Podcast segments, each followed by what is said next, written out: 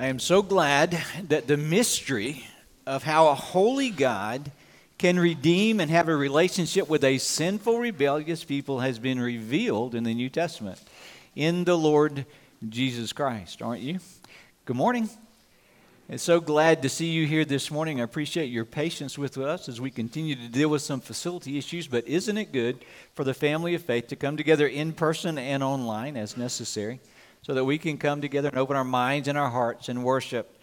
Our text, of course, as Austin read earlier today, we're going to narrow that down and focus, and I'm going to read that paragraph again, but then we're going to narrow it down even further and focus on a specific portion of this text. So this is Romans 12, and I'm just going to read the 14 through 21, the context of where we're focusing right now on loving each other wisely and well. We started this last week where he says, "Bless those who persecute you." Now remember that, because that's the theme of this passage. Bless those who persecute you. Bless and do not curse them. Rejoice with those who rejoice and weep with those who weep. Live in harmony with one another. Do not be haughty, but associate with the lowly. Never be wise in your own sight. And then back to repay no one evil for evil, but give thought to do what is honorable in the sight of all. If possible, as far as it depends upon you, live peaceably with all. Beloved, never avenge yourselves, but leave it to the wrath of God. For it is written, "Vengeance is mine, I will repay, says the Lord." To the contrary, certainly counterintuitive. If your enemy is hungry, feed him. If he's thirsty, give him something to drink. For by so doing, you will heap burning coals on his head. Do not be overcome by evil, but overcome evil with good. Now that last verse, verse 21, that's the point of the whole passage. We want God to be glorified. We want good to be shown. We don't want to be overcome with evil. And so what would you say if you were kind of summarizing this? What is the central idea of the text? What is the theme that's going on here? He begins with persecute. He goes to things like repay no one evil for evil. He says, insofar as it depends upon you, be at peace with all men, which presupposes there's going to be some people who aren't going to be peaceable to you.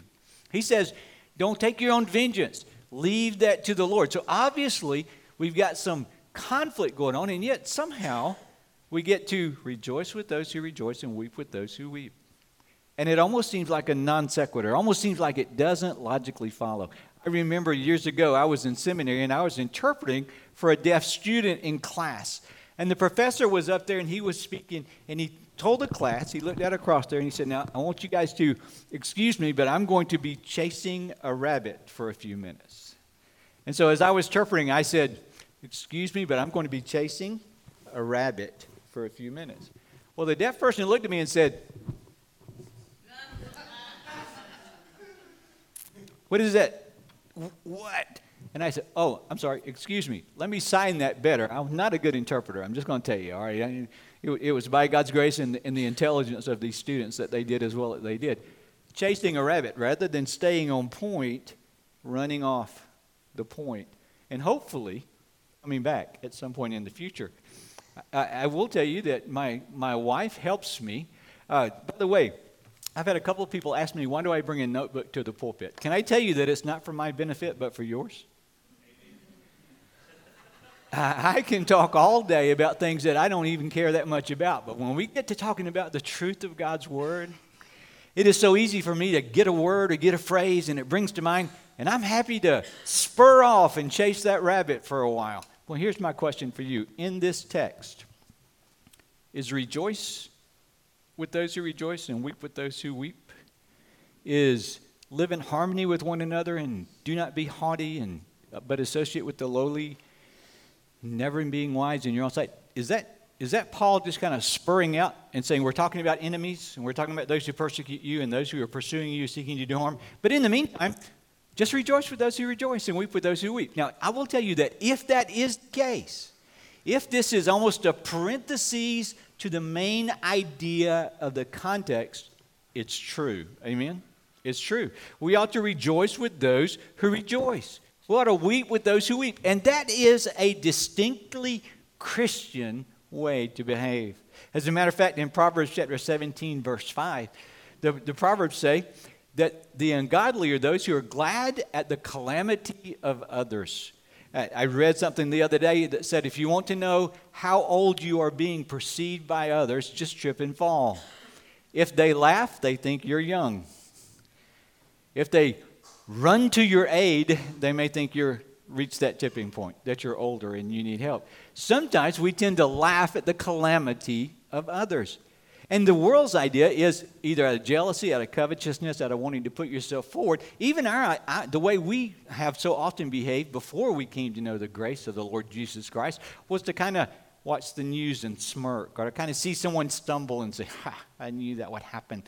And yet, distinctly Christian, when God saves us and He calls us to let our love be genuine, without hypocrisy, without dissimulation, when we see someone rejoicing, we can rejoice with them. When we see someone stumble, we can rush to their aid. We can weep alongside of them. It is a distinctly Christian behavior. Paul writes in other passages of Scripture, 1 Corinthians 12:26, whether one member suffers or all the members suffer with it, or one member is honored, all the members rejoice with it, because we are one body in Christ. We are members one of another. So it is distinctly Christian to rejoice with those who rejoice and to weep with those who weep, without the jealousy or the covetousness or the envy, without the distinct keeping ourselves separate. It is that uniting together. But the context of this leads me to think that there may be a more specific application. So if you guys will just kind of follow along with me, let's dig a little bit deeper into this. In the context of persecution, is rejoicing really out of place? Is it a non sequitur? Is it a rabbit or a parentheses that Paul is throwing in there? Does the Bible have anything to say about rejoicing and suffering at the same time? It's a good question, right? The answer is yes, it does, and it does repeatedly. The theme of this is persecution and enmity and evil and not being overcome by evil. The theme here is that, I believe, rejoicing and suffering go hand in hand. As a matter of fact, we have very clear instructions. If you just go to, we're in Romans 12. If you go back to Romans chapter 5, that's the big transition in the Scriptures, where we have from the theology of salvation and being justified by faith. In Romans 5, he says, therefore, having been justified, we have peace with the Father. And he goes on to describe what has happened to us as we've been placed in Christ. We have peace with God through our Lord Jesus Christ. Through him, we obtain access by faith into grace in which we stand. We rejoice in the hope of the glory of God. There's our rejoicing, right? We rejoice because of the hope that we have, because of God's goodness to us. But what about verse 3? More than that, we rejoice in our sufferings. Did you know that Christians are called to rejoice in our sufferings? You remember the Sermon on the Mount? Matthew chapter 5. Blessed are you when others revile you and persecute you, and other all kinds of evil against you falsely on my account. Rejoice and be glad. What? Really? When someone does evil, when I stand up for Christ, when I tell people, hey, I'm a believer, I've given my life to Christ, he has given his life to me. I'm a believer. I believe his word is truth, and I have a high view of Scripture because of the one who spoke it into existence and the one who has preserved it, and truth is true truth. And we are to live by it and walk by it. When you take a stand that stands against what so much of the world stands for, and stands far, so much of the world stands against, you're going to face persecution. Jesus promised that. But he dictates, he tells us what our instructions to that is, and it's to rejoice. You guys remember James, right? Brethren, count it all joy when you fall into various trials, knowing this, and he gives us the benefit of those trials. You guys remember the apostles? When they were taken before the Sanhedrin, they were criticized and humiliated. They were ultimately beaten. And then in Acts chapter 5, it says they went away rejoicing because they were counted worthy of the honor of suffering for the Lord Jesus Christ. Do you get that? So when we face trials and persecution, and by the way, most of us are not going to be thrown into a lion's den or a fiery furnace. Most of us here are not going to be imprisoned for our faith. But it does not mean that we won't suffer opposition and enmity. You may be ostracized by your friends or coworkers. You may stand for biblical truth. I have a good friend who lost his job because his boss wanted him to do something that was unethical. And he said, I know I work for you, but I serve God, and I can't do this. And his boss said, if you can't do this, you can't work here. And he said, I can't work here. And he had to leave his job. I know Christian businessmen, salesmen, who've lost clients because the clients wanted them to provide some amenities, if you will, something that they could not do because of their Christian character. I know family members who are no longer welcomed in their family of origin because they profess the name of the Lord Jesus Christ. There are many ways that we might face what, at least at some level, characterizes as persecution. We might lose friends. I remember when I was in high school, I was kind of ridiculed in the locker room by some guys who I was trying to be friends with. And looking back now, I'm thinking, well, that was no big deal. But I got to tell you, at the time, it was a big deal. And I thought, and you know how the devil gets in your mind or how your own flesh gets in your mind and starts working around. I'm driving, by the way. I was driving in 19. And I was driving my Mustang home, and it was after practice, team practice. It was track, actually. And I was headed back home. And what these guys were saying was just kind of resounding in my ears and bouncing around in my head. And I didn't know what to do. I thought, I'm going to go through high school with no friends. Yeah, this is going to be hard. I don't like this. And I remember praying and crying, saying, God, I don't like this. I don't want this. But I'm going to stand for you regardless. And I have to go through high school with no friends. I'll go through high school with no friends. Because you're more important. But that was not instantaneous. And by the way, I had a lot of friends. I did. I have a twin brother. I always had one friend. Yes. But I had a lot of friends in high school, and it was great how God worked through me. But I will tell you that there will be times, and in your own head, I will tell you, little opposition can become big opposition. But I just want to tell you that according to the promise of the Lord Jesus Christ, when you follow after him, you are going to have times of difficulty and suffering. Okay, now why does that matter? Because your response is to rejoice in sufferings, counting it an honor to suffer for the cause of Christ. But I will tell you that when you suffer, it's okay that you weep. It's okay that the tears come.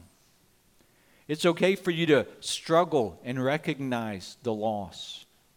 But the point of this passage is, there'll be times when you're persecuted and you rejoice in your persecution. There'll be times when you're persecuted and it's a time of weeping and agonizing over the things that you are losing for the cause of Christ.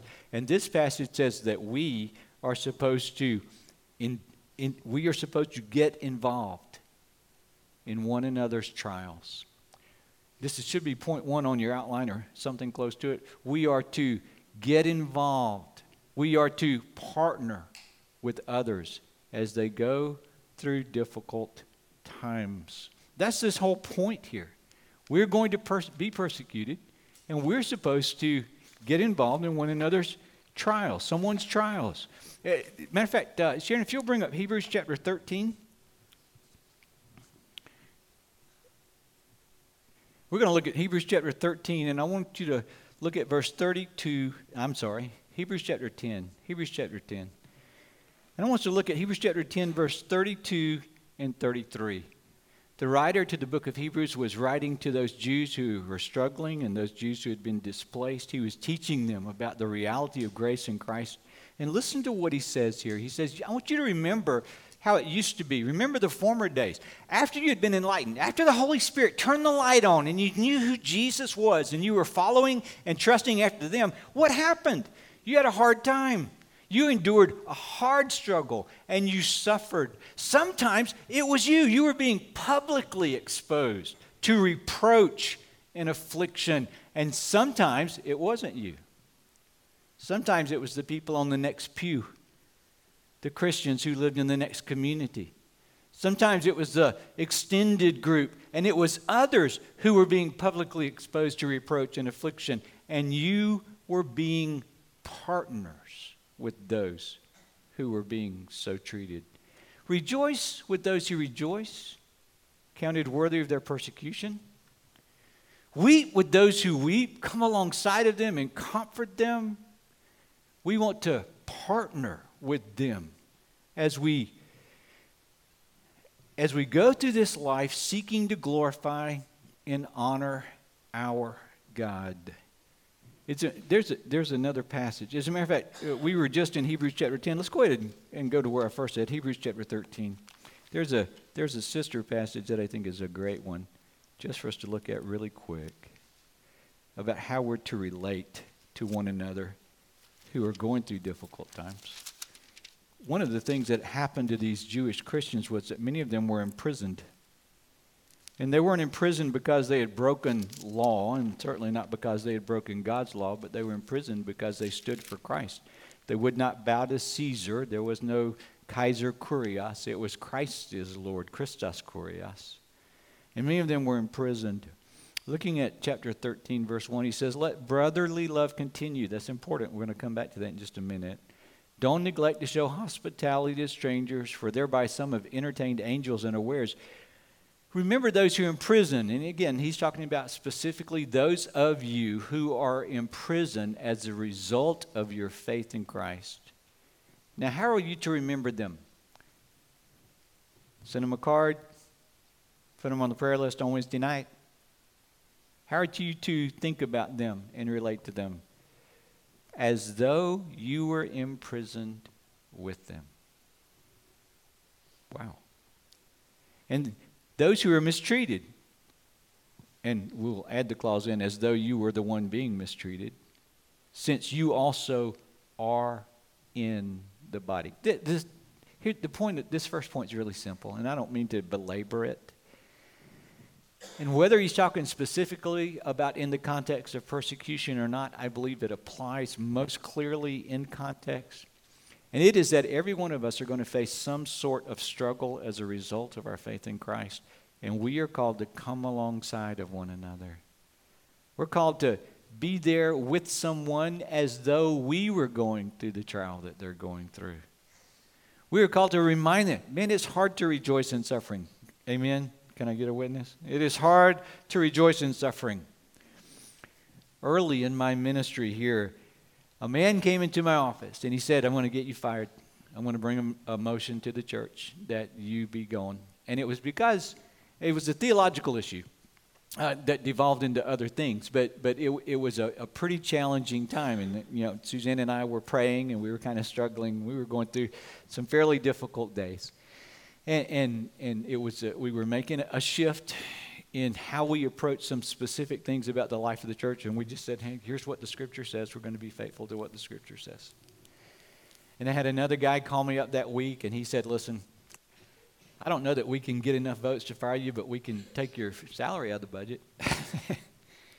And so I went and talked to Suzanne and said, hey, I don't know if this is ever going to happen. It may or it may not, but we just need to be prepared. And so we're just going to walk through this time together. And I will tell you that there was a little bit of weeping, not much rejoicing, as we went through some pretty difficult times. And then a fellow pastor just called to check on me out of the blue. How you doing? And I said, well, how much time you got? And he said, enough. I got enough. And he came over. And we walked down Main Street, Greenville. And we walked through the West End neighborhood and the community. And he just read Scripture to me.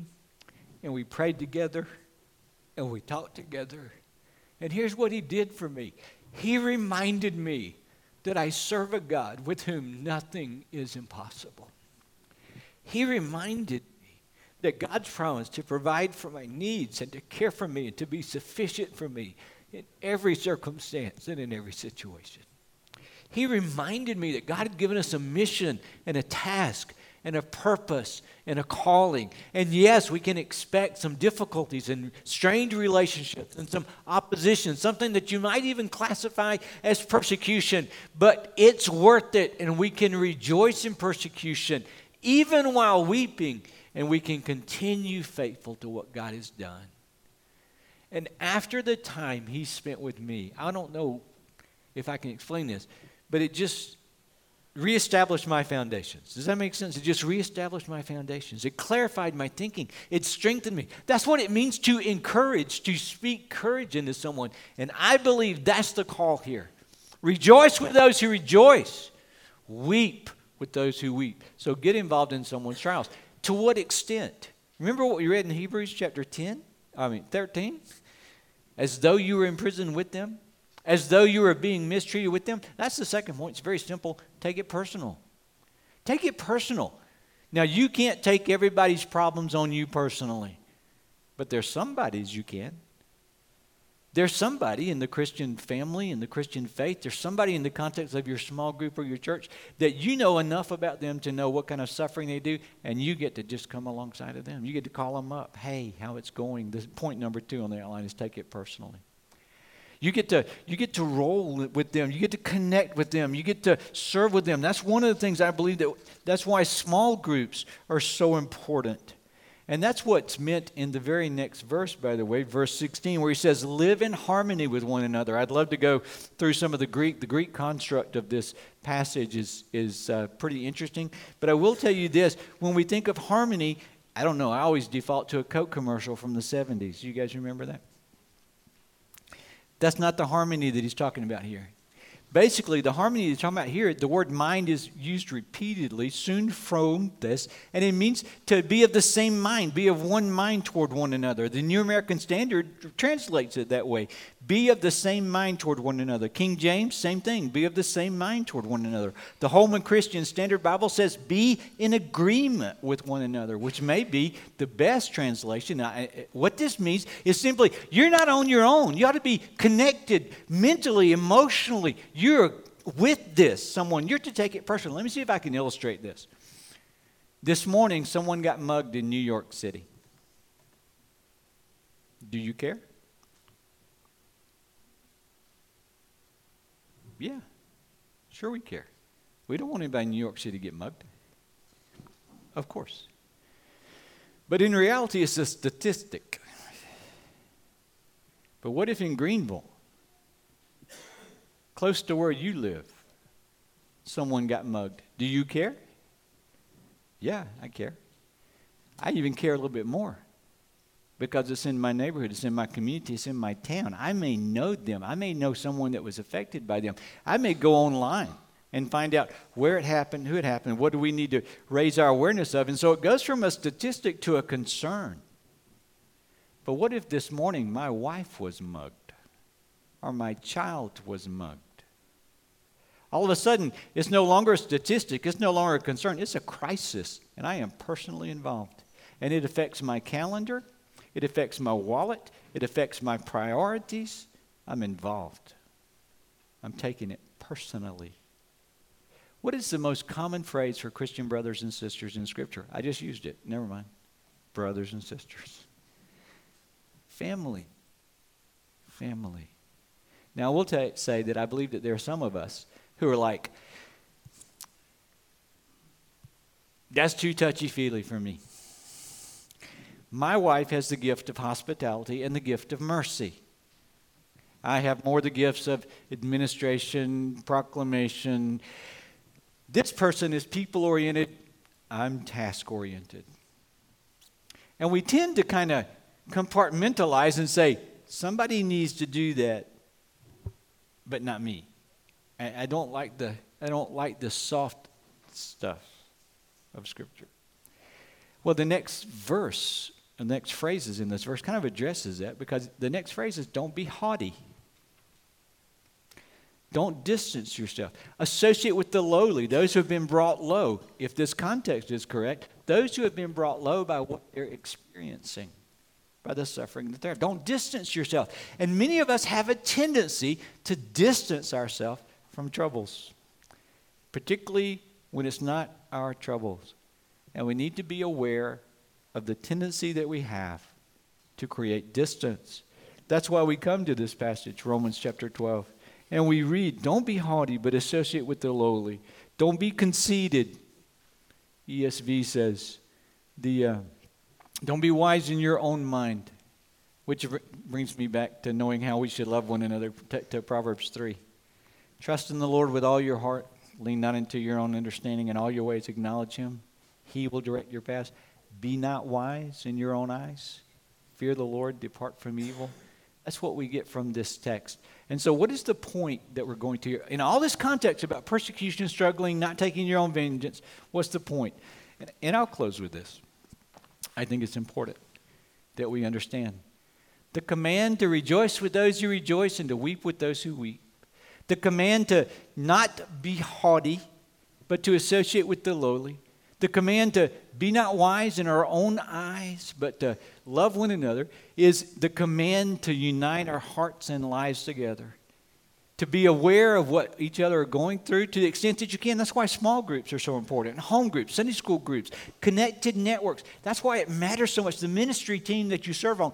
Be aware, get involved in the trials that someone's facing. Help them to recognize what it means to rejoice in suffering for the glory of God, that they're counted worthy of the honor of suffering for the name of the Lord Jesus Christ. Sometimes you just need to be there to weep with them when they weep. And then get engaged. Take it personally. Be aware of the tendency to not connect because it matters. Let me tell you something, folks. As a family of faith, the broader church, certainly. But I want to talk to West End Baptist Church and the West End community of Greenville, South Carolina. God has called it. He placed this congregation here over 130 years ago. And he has kept us here with some slight. And he brought us back here. How about that? Because he's got a mission for us. We are to love the people here, and care for them, and meet their needs, and proclaim the gospel of Jesus Christ that forever transforms life and gives life. And we do it as we walk arm in arm. It does sound like a Coke commercial. Arm in arm, hand in hand, in the power of Christ. Loving him, loving one another, and our loving one another becomes a testimony to the world that we belong to him. Isn't God good?